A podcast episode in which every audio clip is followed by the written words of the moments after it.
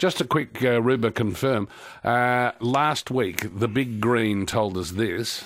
Very, very popular hardware chain is now going to be stocking pet food and supplies within the next week or so. So you can pop in after something else that you like to eat and buy your pet something else.